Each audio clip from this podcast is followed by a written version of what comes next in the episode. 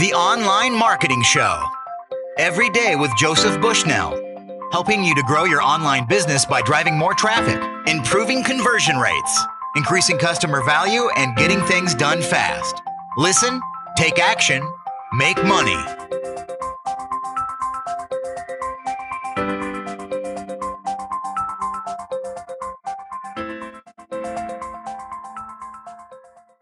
Hello, welcome to The Online Marketing Show. I'm your host, Joey Bushnell. Today I'm talking to a top copywriter, Sally Ormond of Briar Copywriting. Go to briarcopywriting.com to find out more. Sally, thank you for being with me today. Hi, thanks for asking. Sally, how did you get into copywriting? It's one of those journeys when I kind of stumbled into it, really. Previous roles, I started off life in the banking industry and then worked for an international leprosy charity. So in both of those roles, that involved a lot of writing on behalf of other people. And obviously with the leprosy role, it was a lot of direct mail and fundraising packs and things like that. So that kind of really helped me with the persuasive side of copywriting. And then really I did an English degree with the Open University over 6 years, started that back in 2001. And when I graduated in 2007, a guy I know locally who has several marketing companies needed some help with some copy on a project, and he just asked if I'd do it. And that was it. That was the launch of Briar Copywriting. So that was in your previous jobs, and now you're a freelancer, yeah? That's right, yeah. What different types of copy do you do, Sally? I've seen on your website there's quite a few different types of marketing materials that you can help people produce. Yeah, it's the whole spectrum, basically. So anything that involves sort of online or offline marketing. So that fulfills everything along the lines of SEO copywriting, email content, newsletters, right through to brochures, case studies, reports, even scripts. Anything like that that uses the written word for marketing is what I'll do. And I also read on your website, Sally, that you said it's your job to make people's copy more powerful, persuasive, and more creative. I was just wondering, do you have any tips for us how we can actually do that for ourselves as well? Yeah, I think one of the key things when you're writing copy, especially for your own business, you have to remember to take yourself out of your business, which sounds a bit strange, but I know anybody out there that's tried to write something for their own company has probably ended up banging their head against a brick wall because it's so difficult. Mm-hmm. It's really a case of lifting yourself away from your business and looking at it from your customer's point of view. So it's looking at what you do, whether it's products or services that you provide, and working out what it is about those things that your customers want. That's what they're interested in. It's how you're going to help them as opposed to what your business is like or where your premises are or anything like that. So it's really taking it right back to the bare bones and finding out what the key benefits are of your products and using those within your copy, which is what makes the connection with the reader. I read on your blog that people use the word "we" too much in their copy. What words should they be using instead, and how do we do it? Because it's such an easy trap to fall into. It is, because the one subject everybody likes to talk about is themselves. Yeah. Everybody loves it. As soon as you say, "Oh, what do you do?" and that's it. You can go on forever talking about you, and what you do. Which is all well and good, but as I said earlier, it's not what customers want to hear. They want to hear about themselves. That's what they want to know about, what you're going to do for them. So a website full of "we" is not a good thing because it's too internal looking, if you like. Okay. Instead, everything needs to be replaced with "you." So it's talking to the reader all the time. The best way to think of it is if you were in a bar with your customer and you were sat there and you were chatting to them, you'd use "you" a lot about what they're looking for and that kind of thing. And it's very informal, very almost collaborative approach to talking, very conversational. And that's kind of what you need to bring across into any marketing, especially websites. So basically, go through your site, cut out anything that says "we" and is looking at your business and turning it on its head and using "you" and actually directly talking to your customers. And that applies across the board. It doesn't matter whether it's a blog post or an email or whatever. The word "we" is less powerful than the word "you." Definitely, yeah, whatever it is, because all your marketing collateral is going, it should be addressing the customer, because that's who it's aimed at, that's who you're talking to. So across the board, whether it's print or online marketing, it should all concentrate on the word you as opposed to we. In what ways can we make our marketing materials more eye-catching? Ooh, that one really, especially when you're just talking about copy. I mean, it's very easy to kind of throw in lots of graphics and photos and images, but it's actually the words that are going to be like your main sales team. They're the things that are actually going to get people to buy.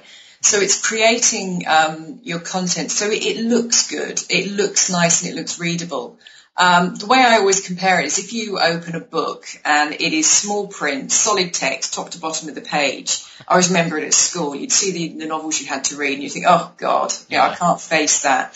And your marketing content has exactly the same effect on people if it's solid block of text. Mm-hmm. But if you break that up using a lot of headings, a lot of subheadings, bullet points, anything like that to break up the text, to have a lot of what's called white space around it. So you've got a lot of areas, blank areas, but you've got headings that act as signposts so people can scan down your copy and they can pick out the bits that they really want to know about and they want to read about. And that way it just makes the whole effect of it looks far more accessible to somebody and they're more inclined to read it. And how do we work out what our potential customers really value the most? That one is basically going to come down to your market research. I mean, obviously, with your product or service, you know how great it is. You know, you came up with it in the first place, and you're selling it, and you'll know it really well, all the features really well. But a good way of doing it is if you're selling a particular type of product, is always look at reviews online of people that are selling similar things. Because that way, customers are going to be very open with how they've found a particular product or a service. And they'll say what they like and what they don't like about it. That kind of feedback is really powerful because that gives you an insight into the customer and what it is that they want the most from what you're selling or what you're providing them with. So that's a really good way of picking up the main benefits of your product. But it's really things that are going to make a difference to the customer. So it's not how many colours the product comes in or anything like that. You're looking at if it's going to save them time, if it's going to save them money, if it's going to make them more attractive or more successful, that kind of thing. It's the impact it's going to have on their lives that's more important. You mentioned benefits there, Sally. Do you focus on one major benefit or do you lay out every conceivable benefit that you can think of? It's best to try and focus in on the main benefit. The reason for that is otherwise your copy tends to get very confused and that will lose its impact and it will lose its power. So certainly you lead with the main benefit, the main thing that somebody's going to be looking for. You can certainly bring in after that, the additional benefits, maybe in a bullet list or something like that to draw the eye to it. But certainly for clarity of text, find the key benefit, and that's the one that you should really concentrate on. Sally, how do we keep our copy plain and simple? I'm not talking like we spoke about earlier about the graphic side. I mean the actual words and the message itself. Because like you said, we can overcomplicate it and make it a bit messy. So how do we stop ourselves from doing that kind of thing? Yeah, overwriting is very easy to do.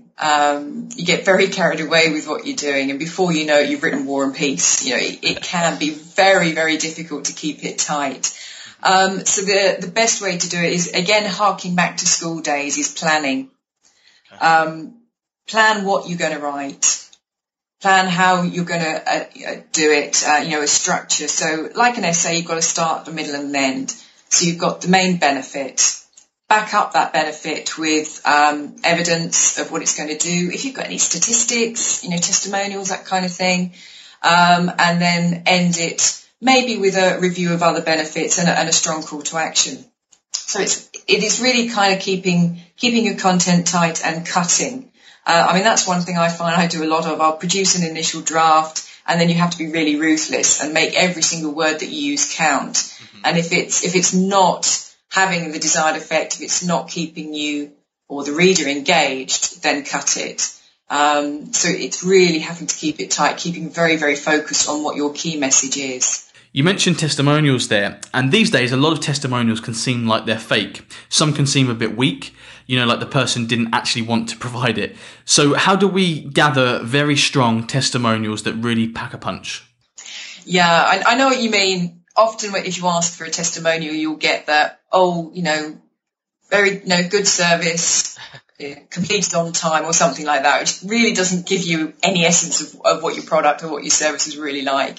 Yeah.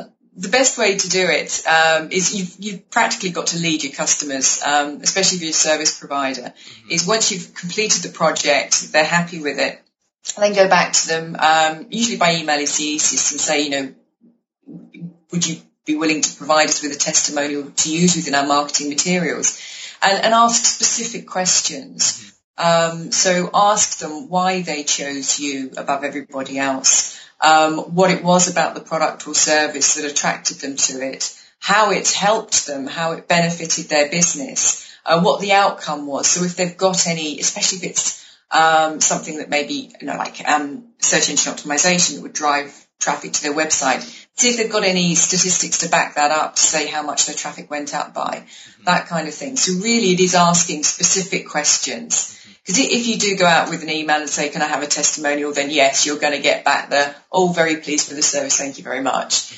Mm-hmm. But if you want something more specific, then ask the questions. Even if it's like a little feedback form, you could email to them with specific questions for them to answer and then use that within a testimonial. Do people generally resist giving them, or so long as you help them along with it, are they pretty cool doing it most of the time? Yeah, most people are, especially if they have had a good experience, which obviously you hope they all have, yeah. and they've benefited from your product or service, then most people are.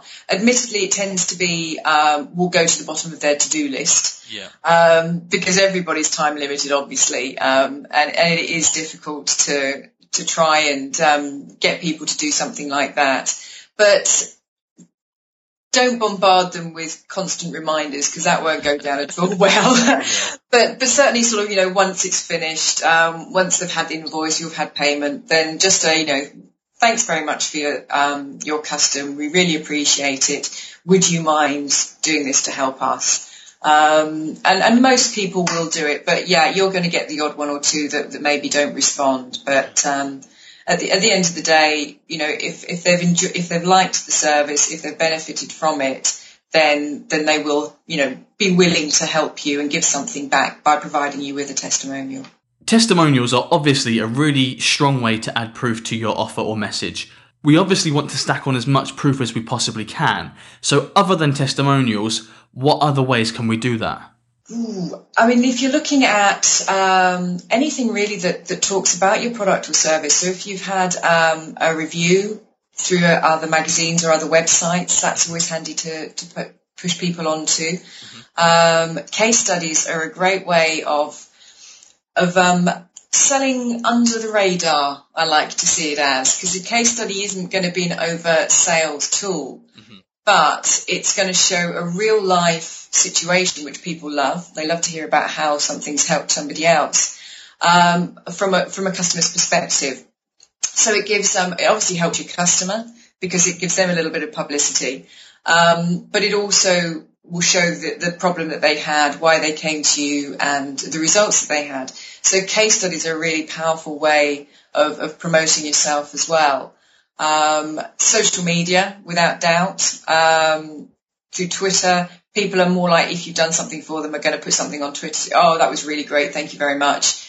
I mean, that even something like that is brilliant, using that as a testimonial. It's very reactive. It's instant. They put it up there. Usually when, you know, everything's still rosy and wonderful and they're so thrilled with what you've done. So they're always great ones to use. And other through that, it's other promotional methods of blogging, of producing articles, dealing with questions and things on forums and social media. If you're an expert in your field and somebody asks a specific question about that, jump in and don't sell, but give advice. Mm-hmm. So to show yourself as an expert, to show yourself as somebody who's open and willing to share their expertise. So that's always a good way of promoting yourself. And then, of course, there's the good old press release, be it online or offline, they're always a very good way of promoting your products and services. On that note, actually, Sally, what is a press release and how can it help us? Right, well, the press release, it's basically a news item. Mm-hmm. That's what it is. Although you're going to use it as a promotional tool, but it's talking about news, something that's happened that other people want to know about in your business, in your company.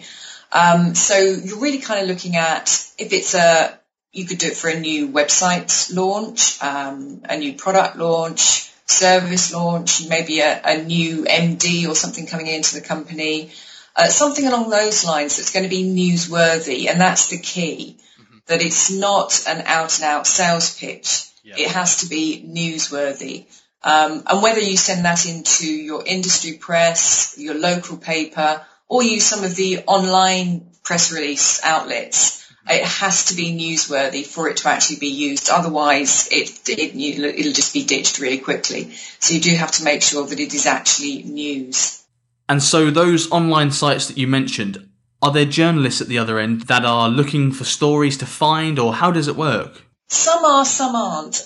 There are some that you can use which are free services, which effectively you just go on, upload your press release and it's published. But then again, that tends to have quite a limited scope, though, with regards to who it reaches. But then you've got some other ones which are a paid distribution, and they do have editorial staff as well that are able to look at them if you want to.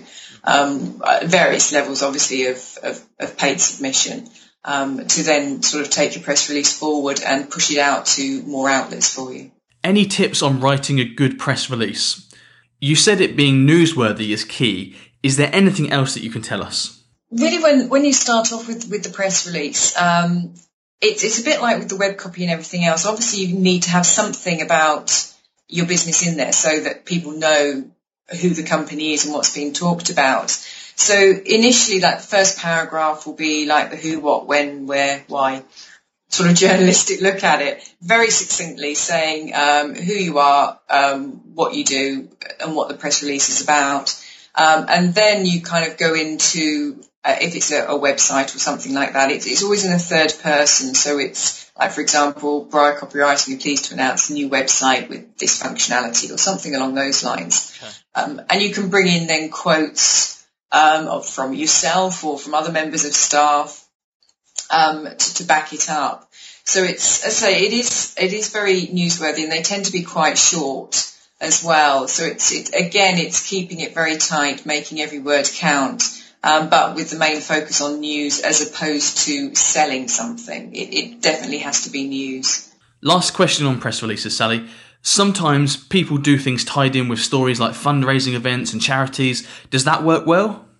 Yeah, definitely. The local angle, the charity angle, anything like that, because that's going to be real news for your community then. Mm-hmm. That's a great way to promote your business. If you've taken part in, like, what just happened, the Sport Relief Mile, yeah. The London Marathon, abseils, bungee jumps, anything like that, mm-hmm. to show how you're helping local causes or national causes even. And then obviously that can be brought in a bit about your business at the end. So that shows, it really kind of shows the human side of your business, that you are a company that cares about people, and that you're, willing to go that extra mile to help people in relation to whether it's charity events or helping local organisations. Do you have any tips for writing a compelling monthly newsletter? All newsletters, worth their weight in gold, yeah. Definitely. Yeah, again, the common theme that's coming through all of this is sort of like your marketing materials, a lot of them, you're not going to be overtly selling, and that's very true in your newsletter. Okay. Certainly you can have in, like, if you've got a special offer on or something like that, but the main crux of it is going to be adding value to your customers and to your readers. Mm-hmm. So when it comes down to the content, think about what's happening in your industry. If you can come up with any handy hints, how-to guides, little articles like that are really valuable, and people really do like getting things like that. Mm-hmm. And to try and keep up with the content. I know from myself, writing my own and writing newsletters for clients, the sticking point is always, oh my God, what do I write about this month? Yeah.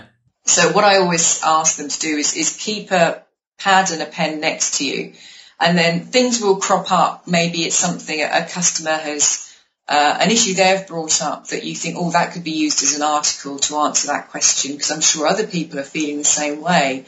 And it's jotting these down, so every month when it comes to time to do your newsletter, you've got a ready source of information there that you can pick and choose what you want to go into that month. And that way, you're never really going to run out of content. You're always going to have something to say.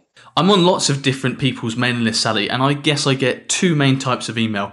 One is just plain black and white text. It's basically a regular email. The other kind I get is what I would call maybe a newsletter, which actually has a header, it's got graphics, it's got colours, it's got images, the rest of it. Is there a difference between the response those two types of emails are likely to get? And does it matter which kind we use? Would you prefer one over the other? From a personal point of view, I prefer the newsletter style, the HTML one with all the functionality, mainly because of that. It gives you the option to add in lovely images. It gives you the option to click through to other sites and things, which is really important with newsletters, because as I'm sure you know, when you get them in, you'll have a quick look, and if you're scrolling and scrolling and scrolling, you're going to hit delete. Yeah, you just haven't got time to look at it. But the idea thing with, especially kind of the newsletter style emails, is that you can put in a snippet, a little teaser, if you like, about a particular article maybe you've written that's on your site or on your blog, and then you can link through to it. So when they've got more time, they can click through and read it rather than having to go through it to get to the next piece of information. So yeah, in that way, I would prefer the sort of the HTML newsletter style. Yeah, I think I have to agree. You know how you said earlier about you're not overtly necessarily selling to people, you're just giving them good content. It's got that editorial magazine type of feel, doesn't it? It just looks a bit more professional. Yeah. It looks far more professional, yeah, it does. Yeah.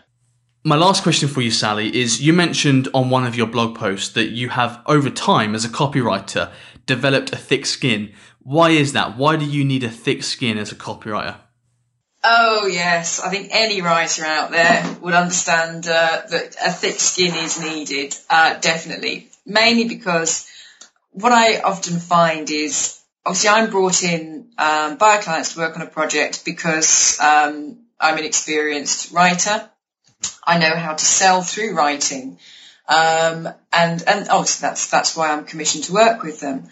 But writing is something obviously that we all do from, you know, as soon as we've learned to pick up a pen and we start scribbling. So all through school we all write, you know, it's what we do, and writing is one of those talents that everybody does think, that's fine, I can do that, that's no problem. So when you produce your content, I'll always produce a first draft. It'll go to the client, it will be laid out in a way that I know is going to work through my own experience, and using language that I know will work. But 9 times out of 10 it will come back saying, oh no, this is how it should be done, completely changed. And it's anything that any writer, whether they're commercial, whether they're fiction, whatever type of writing they do, people are always going to have their own view on things. It's a very subjective thing to be doing. Yeah. So it's very much, you have to, you know, it's not you personally they're kind of having a go at in your own writing. It's they feel how it should be written, yeah. Which is when then you need that relationship with your clients to be able to sit down and say, okay, this is why I have written it in a certain way. And once you've explained the rationale behind it all, that's when people think, oh, right, okay, yeah, I get it, fine, carry on. It doesn't always happen. A lot of people are, you know, they're happy to go by my experience and what I've suggested, because they know, you know, it's going to work. But you get a few people that are often going to counter what you've, you know, works, that you have the experience to see that it works. But once you've actually explained why things are done in a certain way, then usually that's okay. They take that on board, and then, you know, you progress on with the next draft until they're happy with the content. But it's that sort of I think it's probably with anybody that provides a service, probably more than a product. that if somebody thinks, no, I can do that better, it's taking the step back, taking a deep breath and saying, okay, but this is why I've done it this way. And that's when they begin to realise, why the copy will work. Yeah, amazing that they will hire you in the first place, knowing that they need someone who's better than them to write it, and then they're kind of critiquing it afterwards. It's quite frustrating. Yeah, but it happens. It's just one of the many things you have to deal with. Yeah, so 9 times out of 10, it is a good outcome. Are there any times when they just can't agree with you and you've had to redo the whole thing or even cancelled a project? Does that ever happen? Once or I think only probably a couple of times in the last 5 years that I have walked away, mainly because I can see we're not going to come across common ground at all. But most times, if they do sort of have an issue with the way I've laid something out, then it's very simple to explain why. Then they can clearly see what I've done and why I've done it, and then they're happy to go ahead with it. So it doesn't happen very often, but every now and again, it'll come up. And so for people who are new to copywriting and possibly thinking of becoming a freelance copywriter, usually it's going to work out okay, but if push does come to shove, it is okay to walk away from the job if necessary.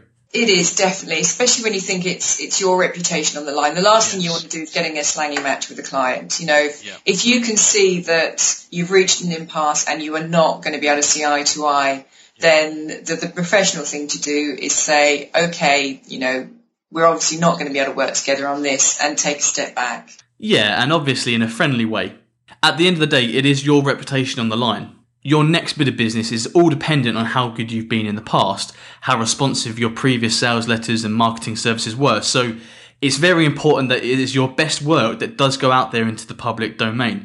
You don't want to be producing substandard work just because the client wanted you to. Exactly, yeah. I mean, if they're adamant that you have to do it in a certain way that you know isn't going to work, then walk away. Because, as you say, it's your reputation on the line and you don't want to produce something knowing it's not going to work, because that's not the professional you want to be seen as. Yeah. So, if you know it's not going to work, then just walk away from it politely, the virtual handshake as you depart, but do it in a way that's pleasant for all parties, but move on and, start on the next job.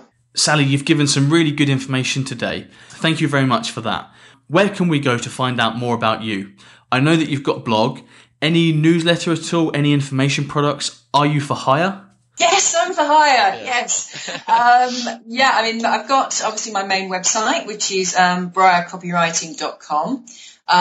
There is a blog on that website giving various hints and tips. And there's also a newsletter, produce a monthly newsletter that you can sign up to from that website as well. When you land on the homepage, there's a banner across the image banner that revolves, and the newsletter sign up is the first image that appears on there. And signing up as a thank you, you'll also receive a free copy of my ebook on the 5 steps to marketing, which is always quite a good read to help you out and getting you sort of started in marketing. But as well as that site, I also have an external blog as well, which is freelancecopywritersblog.com, which again, it has loads and loads of articles on there, all to do with copywriting, marketing and social media in the business world. So that's probably worth checking out as well. Great. Well, that's the end of today's show. Thank you for tuning in. And Sally, thank you for coming on the show. Okay, thanks ever so much. The Online Marketing Show. Every day with Joseph Bushnell. Helping you to grow your online business by driving more traffic, improving conversion rates, increasing customer value, and getting things done fast. Listen, take action, make money.